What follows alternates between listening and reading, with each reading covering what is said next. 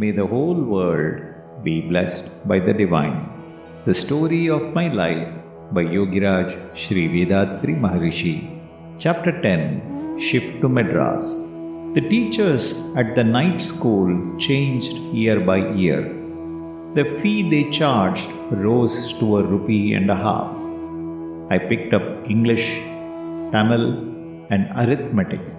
My teacher declared that the standard I had reached in my studies was the equivalent of Form 4, Standard 9. I was now 18. I felt the urge to quit handloom weaving and secure some other kind of job.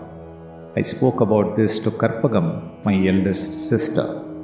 Her husband, Shanmuga Mudaliyar, was a medical practitioner of the Siddha School of Medicine. They lived in Madras city. They took me with them to Madras and asked the people they knew to get me any kind of employment they could. I refer to these happenings in the following lines.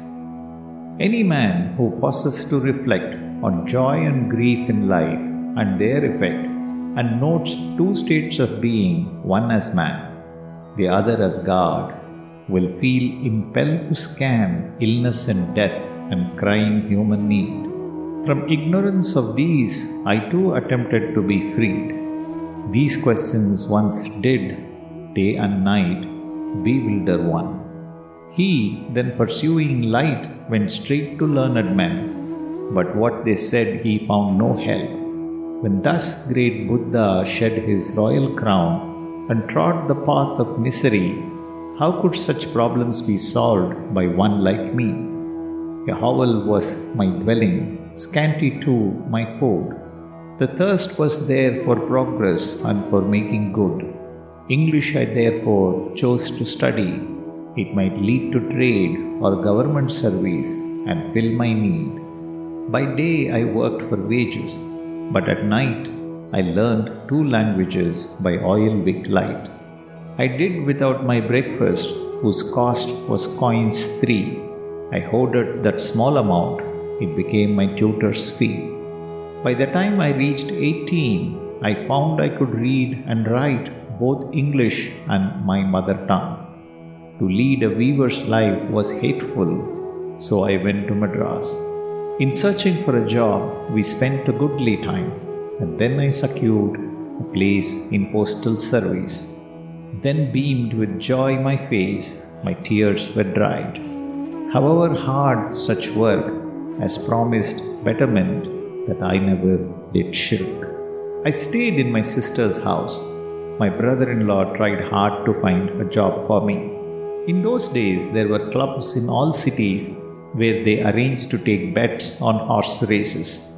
Hundreds of these were to be found in Madras alone. The job I got after about a month was at one of these, the Royal Racing Club on Mount Road. I was paid 50 rupees a month. There were races twice a week on Wednesdays and Saturdays. I had to be at the club between 3 and 7 in the evening of the day previous to the race. On the day of the race, the hours were from 8 in the morning to 2 in the afternoon. On the day following, I had to work from 8 am to 1 pm. On working days, I was paid a refreshment allowance of 1 rupee for every half a day of work and a rupee and a half for a whole day. I thus cleared not less than rupees 75 a month. For the level of education I had, this was a piece of good luck. I gave 10 rupees to my parents, subscribed 10 rupees to a chit fund, and handed over the balance to my brother in law. May the whole world be blessed by the divine. நம் கடமை அறவாழ்வின் நாட்டத்தே